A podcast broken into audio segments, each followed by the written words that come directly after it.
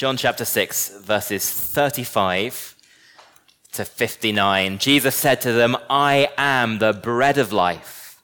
Whoever comes to me shall not hunger, and whoever believes in me shall never thirst. But I said to you that you have seen me, and yet you do not believe. All the Father gives to me will come to me and whoever comes to me, I will never cast out. For I have come down from heaven, not to do my own will, but the will of him who sent me. And this is the will of him who sent me, that I should lose nothing of all that he has given me, but raise it up on the last day.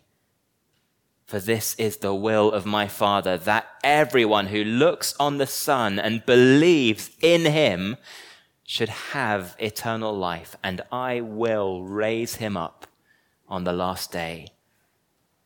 So the Jews grumbled about him because he said, I'm the bread that came down from heaven. They said, Is this not Jesus, the son of Joseph, whose father and mother we know? How does he now say, I've come down from heaven? Jesus answered them, Do not grumble among yourselves. No one can come to me unless the Father who sent me draws him, and I will raise him up on the last day.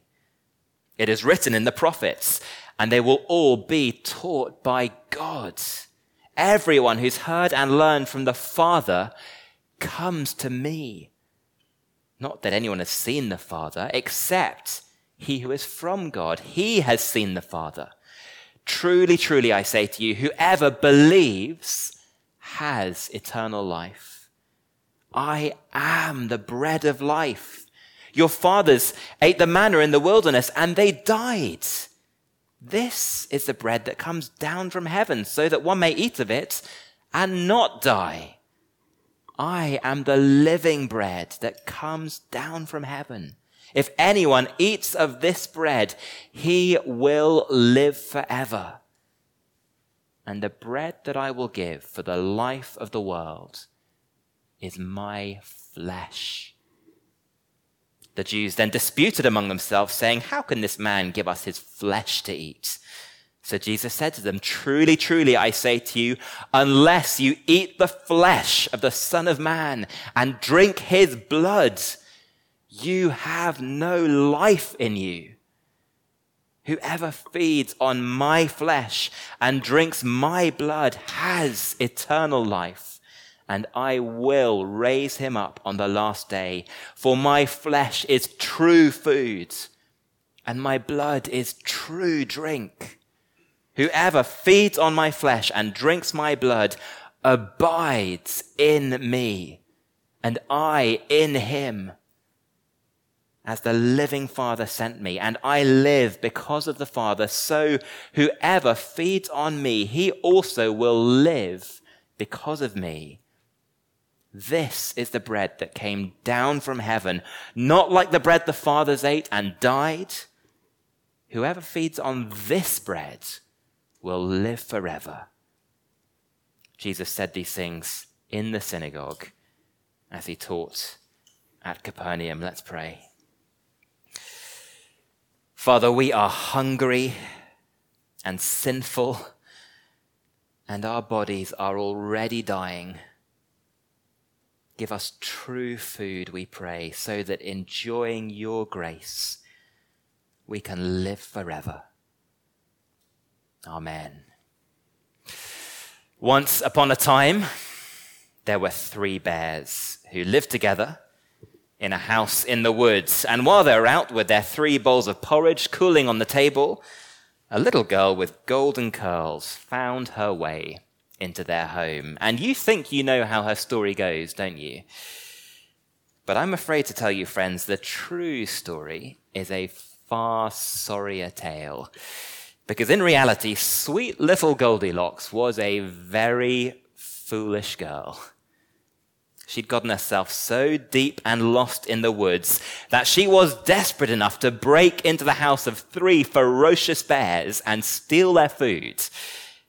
And yet, when she found those bowls waiting for her on the table, she turned her nose up at two of them. Now, let me tell you, Daddy Bear's was not too hot. Mummy Bear's was not too cold. That would be plainly absurd, wouldn't it? It's all cooked together in the same big pot. No, the truth is, it was all just right. It was just what she needed to keep her alive long enough to make it home.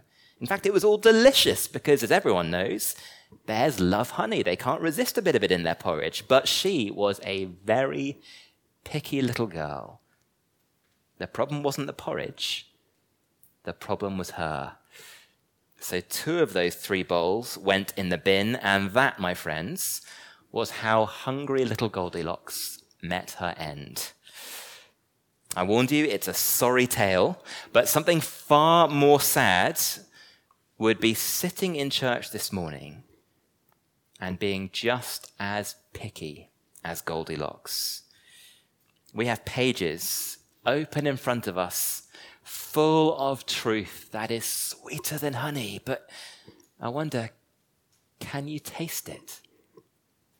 All around us, there is the fragrance of life, the aroma of Christ. But I wonder, can you smell it? Over there, there is a table set with food on it that is more precious than you could buy with all the money in the world. But I wonder, can you see it? Or do you see little cubes of gluten free bread and sickly sweet grape juice? What if we are here in the middle of a glorious feast, but all we can see is grim, grey, boiled vegetables. I rather suspect that is how it is when the vast majority of the people we know and love walk into a living church. Well, John has told us over chapter 6 of his gospel that God the Father has put food on the table that is able to feed our souls for all eternity. The most costly and precious meal that has ever been prepared. And yet today, all we see is people sticking their noses up at it. We've got two parallel halves to this passage, each beginning with Jesus crying out again, I am the bread of life, the bread that has come down from heaven. And yet in the first half, people reject that bread because it is far too plain if they want food for their souls, it has to be the fanciest food there is, not some ordinary carpenter's son whose parents live down the road. And then in the second half, they reject that same bread for the opposite reason. It is far too strange. Eat his flesh and drink his blood. What mad talk is this? And so they are willing to starve themselves to death when the very food that would make their dying souls sing for joy is right there, offering himself as a feast. You can lead a beggar to bread, but you can't make him eat. And we realize yet again that John is showing us we are the beggars, the picky eaters who would turn our noses up at the sweetest food in creation unless God the Father, in his loving kindness, draws us by the heart. So today he'll teach us what it means to feed on his son. Last time, John taught us that we must not spend our lives working for food that can't fill our souls. Today, he'll drive home the truth that we must feed on his true bread or everything is lost. And we'll see more of what that means. The phrase that comes again and again in the first half is come. Come to me, he's pleading. And then in the second cycle, it gets more visceral. Feed on me. So, first, verses 35 to 47 come to Jesus. Because however ordinary he seems, he alone can keep the Father's loved ones. If you remember back to last week, where in the middle of a conversation which is almost ludicrous by verse 35, it's such a beautiful, famous saying of Jesus, but it's spoken in a tone of exasperated love. The context of that saying is a massive crowd who have searched all over Galilee for him, and yet they won't actually come to him. They're still asking for bread as if it were an it, a thing, which explains what Jesus says next. You've seen me, but you don't believe. You've seen my power in that miracle. You've seen the blessings I can bring, but you haven't truly seen me that I am not simply the giver, I am the gift. And so Jesus starts to confront a reality now that looms larger and larger as the first half of the book reaches its climax. What seems like the total failure of God's saving plan. John has been gearing us up for this amazing Exodus style rescue mission, and yet by the end of this chapter, there is a mass desertion of his disciples, his followers, because these lost tribes of Israel, it turns out, would rather die in the wilderness than eat the bread of heaven. But that doesn't mean, says Jesus, that God's saving purposes for the world are failing. In fact, it turns out that it is through this rejection that Jesus becomes the bread that will give life to the world. So, do you see what he's saying in verse 37? All that the Father gives to Jesus will come to him because that's how the Father chose to save the world. Jesus has come down from heaven, verse 38, out of a deep, deep commitment to his Father's will. And what is that will? That people come to his Son to be saved, no one else. We're told it twice, aren't we? First a negative, then positive. The Father's will, verse 39, is that I should lose nothing of all that He's given me, but see them safe to the resurrection. And then the Father's will, verse 40, is that everyone who looks on me and believes should have eternal life, and I will see him safe all the way to the resurrection.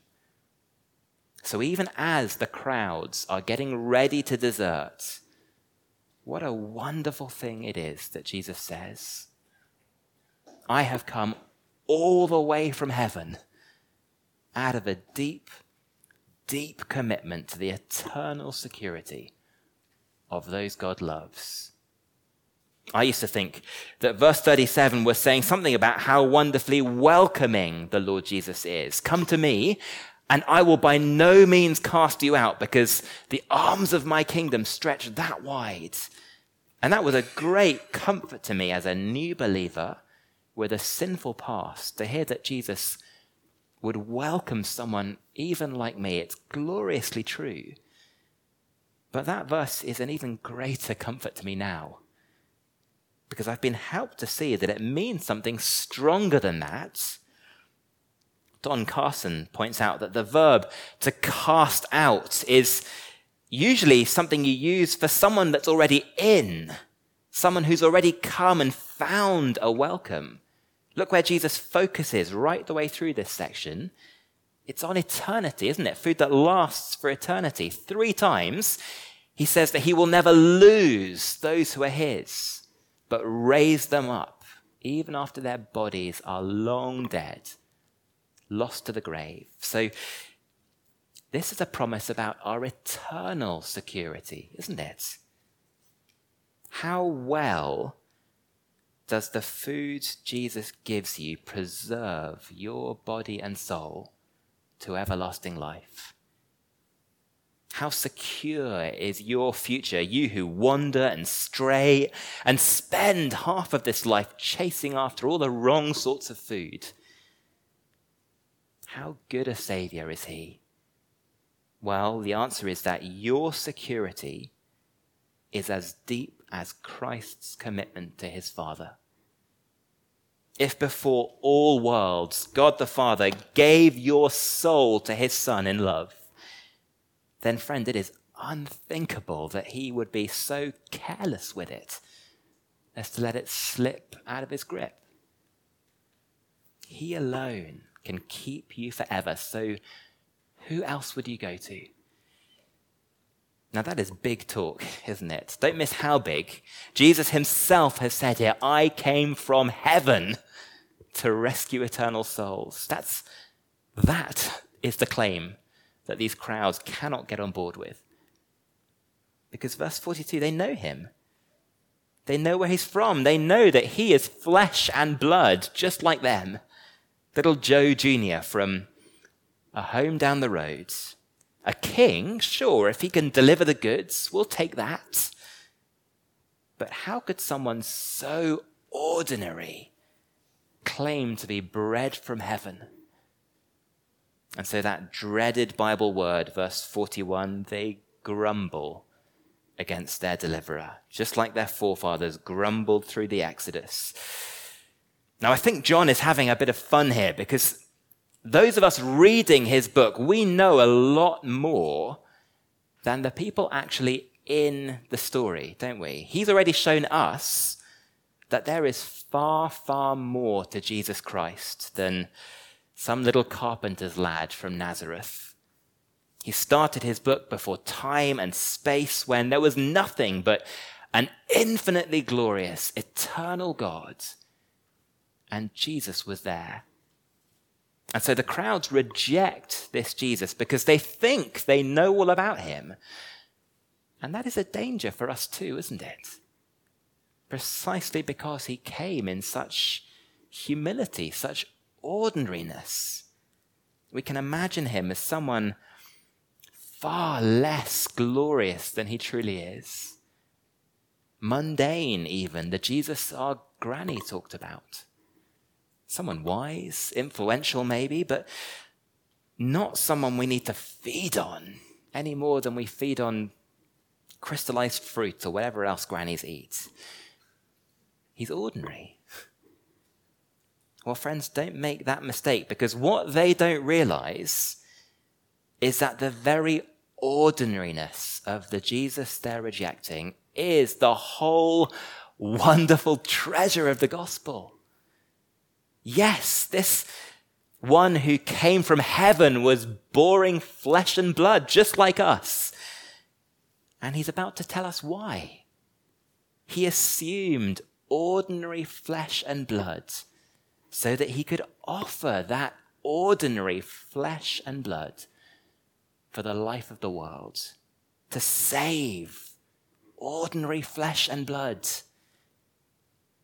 But to see past that ordinariness, there's only one way. Don't grumble among yourselves, verse 43. There's no answer there among yourselves. Your only hope is that the Father draws you to me you were promised a day, a great day of hope and change when you would all be taught by God. It's a quote from Isaiah. Well, that day is here. God has come to teach you. And that presents us with a staggering opportunity, does it not? How does God draw us to his Son? Well, not by force not with an army of jihadists or some cosmic fatalistic compulsion. No, he woos us and he wins us.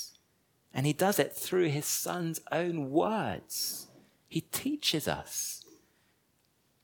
Teaches us that this ordinary looking man who we looked at so ignorantly, like grim, grey, boiled vegetables, is actually the very bread for our souls.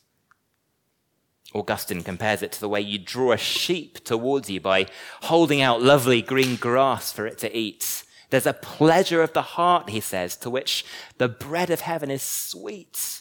You're drawn to what you run to, drawn by loving it, drawn by a cord of the heart. So have you felt its pull? Don't write him off as grim and grey, or you will never know the one your heart is crying out for.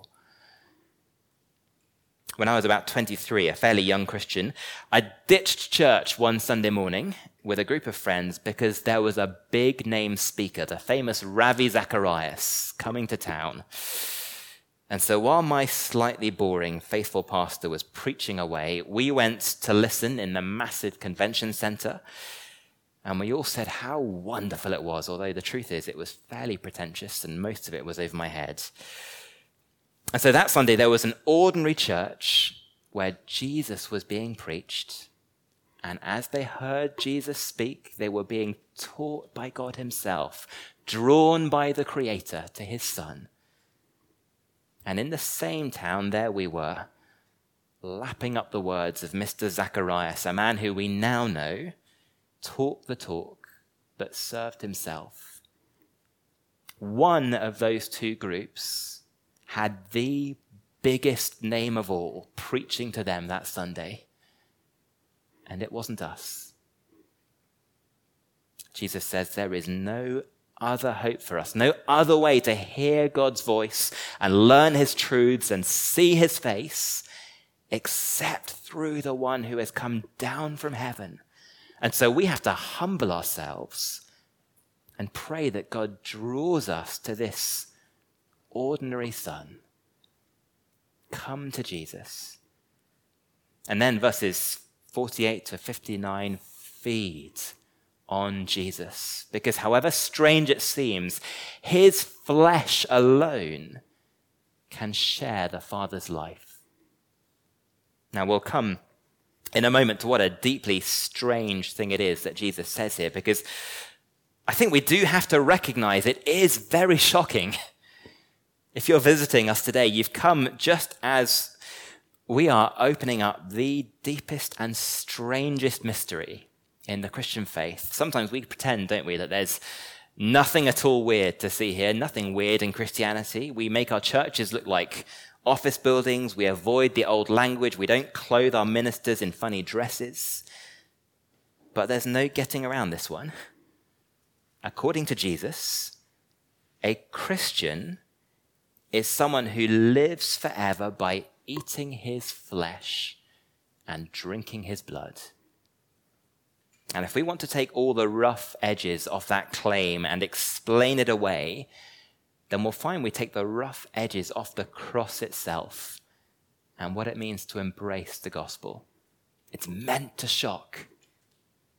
But before we think more deeply about what exactly it means, Jesus gives us a warning that it's possible to think we're eating the bread of life when we aren't actually feeding on Him at all. In all sorts of ways, John has been comparing the crowd who followed Jesus after that miraculous feeding to that grumbling wilderness generation. And so in verse 49, he's not simply giving them a history lesson, he's giving them a warning. Your fathers ate manna in the wilderness and they died. They ate miraculous bread, just like all of you did yesterday, but it didn't feed their souls. Now, we know from elsewhere in the Bible that there were some back then who God fed with manna and who did receive eternal life. But not because of that bread, because of this bread. If all they saw in that manna was food for their stomachs, then that was all they got. But I am the living bread, says Jesus. The bread coming down from heaven now isn't more of that shadow bread your fathers ate. It's not more of that shadow bread I fed you on yesterday, those little bread rolls. The bread that I will give for the life of the world is my own flesh. This very same ordinary human flesh that they so despise.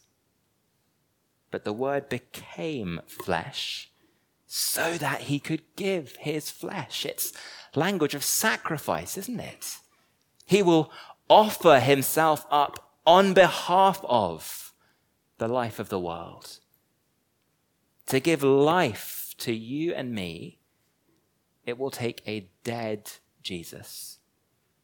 So the real feeding miracle of this book didn't happen when he fed the 5,000 the real feeding miracle happens at the cross.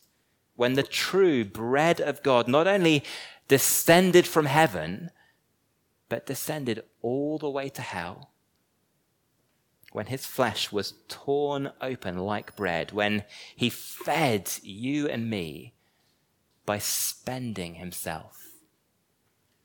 Glen Scrivener puts it beautifully. Never has a man claimed to be so mighty and so meek, and in the same breath, he gives life to the world. How? He gives himself for the world. He is consumed, we are nourished. He is poured out, we are filled. Well, that's how he gives his flesh. But what does it mean to eat his flesh?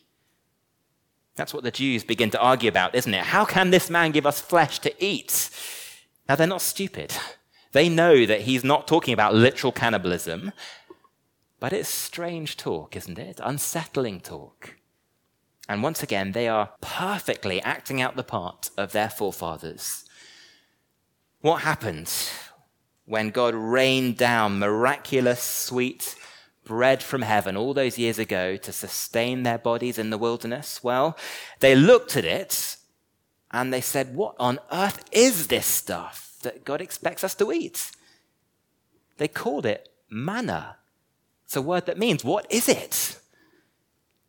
God's way of providing for them was very strange, but it was the only way. And they had to trust Him day by day. How can this man give us his flesh to eat? What is this? Well, God's way of providing for our sin is very strange. We may not like it. We may want to do it our own way. But this is the only way. And we have to trust him day by day. So Jesus doubles down, doesn't he? He says it twice more, getting even more graphic and shocking. He adds blood as well as flesh. He switches from the word eat to the word feed. It's an even more bestial word. The word used for animals chewing down on their food. It's meant to shock. Once again, there's a negative and there's a positive. Unless you eat the flesh of the Son of Man and drink his blood, you are living corpses with no life in you. Hold my sacrifice in contempt. Refuse this food. And there's nothing else available for you. You must eat. And then verse 54, the wonderful positive. Whoever you are, if you will feed on my flesh and drink my blood, you have eternal life right now. And I will raise you up on the last day and never let you go. How? Well, look at verse 55. It starts with a for, a because. Because my flesh is true food and my blood is true drink. Now, just think yourself for a moment into their shoes. They have followed Jesus across the sea, hoping for more food because they know a true meal when they eat one. Jesus, yesterday, that was the good stuff. That filled us up. That was true food. No, no, says Jesus, my flesh and blood, given for you on the cross once and for all, that is more solid and real and life giving than anything else you've ever tasted. So, what does it mean then to eat his flesh and drink his blood? Let's be as clear as we can.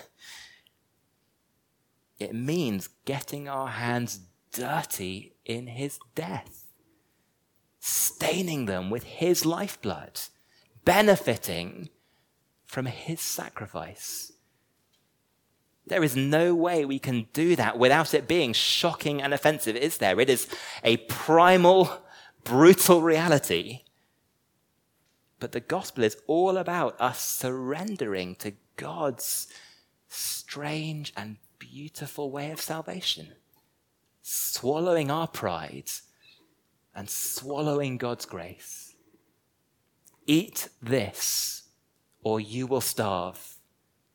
Die for me, Jesus, or I am lost. Have you cried that? If you have, then you fed. So don't stop feeding now. We feed on Jesus' flesh when we look at the cross and we say, That was for me. And by faith, we take that gift inside ourselves. We appropriate Him for ourselves. So anything that nourishes our trust in Jesus and His death will feed our souls. And it will be the truest food we'll ever eat. It will not fail to give you life. Augustine famously said this believe, and you have eaten. If you look carefully, you'll see that verse 54 is very similar indeed to verse 40. They're both saying the same thing in different ways. Verse 40 Whoever looks at Jesus and believes has eternal life, and I'll raise him up on the last day. Well, what does that belief look like? Jesus says faith can't just stay out there.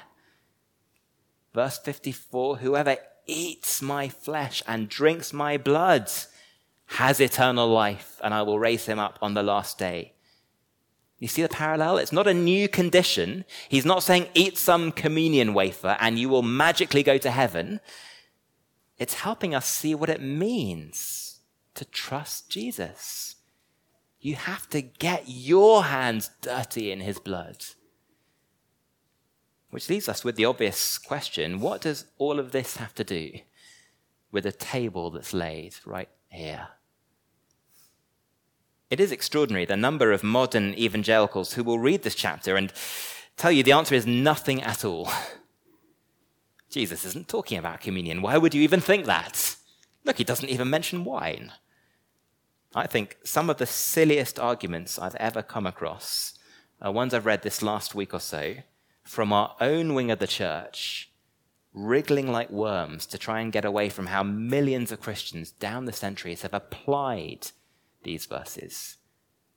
And before I go any further, let me say they are absolutely right that nobody gets eternal life by eating a bit of bread and wine. That would contradict what he's said already. Whoever believes, he's in. Nothing more needed. If you mistake that little cube of bread for the true food, the true flesh, as many do still today, well, you're making just the same mistake as the crowds. Secondly, those who insist that this has nothing at all to do with the Lord's Supper are absolutely right when they point out that the people here that day had never even heard of communion. So, yes, what Jesus means here had to first make sense to them. But here's the thing the Bible isn't a flat human text that just reports historical events. This is the Holy Spirit's book, and the supper was not news to him. It's John, through the Spirit, who's the author of this chapter, and John is a theologian in his own right.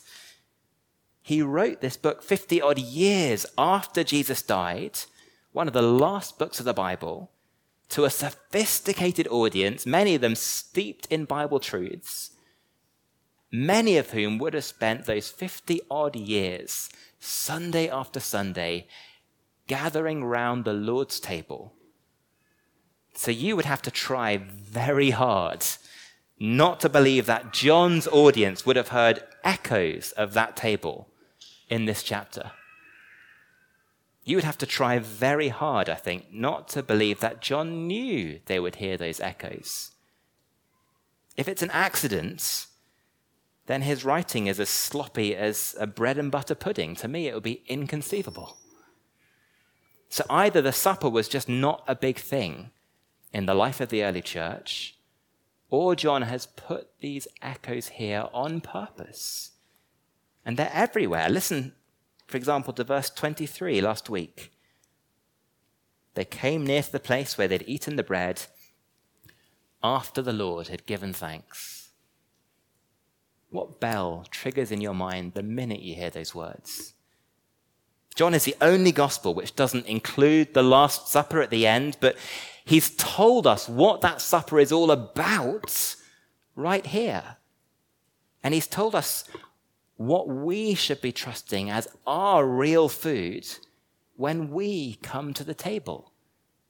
This isn't a chapter about doing communion, but it's about the Jesus that communion is giving us. And when John tells us to feed on him, he does so knowing the means we use to do that. The manna and the feeding of the 5,000 pointed forwards to his cross. This Lord's Supper points back to it. The signs are different, different sacraments for different ages, but the one they signify is the same yesterday, today, and forever. So the lesson about communion for us is the same as the lesson about the manna for them. It's not the physical food that gives you life. What feeds us is the one that meal is holding out. Do we feed on Jesus by eating the bread? No, of course not. Any more than they fed on him by eating the manna. Bread is just bread. But do we feed on the real and true Jesus through eating the bread? Yes, praise God in his love, and by faith we do. It's not the only way to feed on him, but it's one of the very best ways. Let's not be so quick to caveat this that we miss the obvious application. That is the sacrament God has given us to seal this very promise. Calvin puts it like this faith alone is the mouth, the stomach of the soul.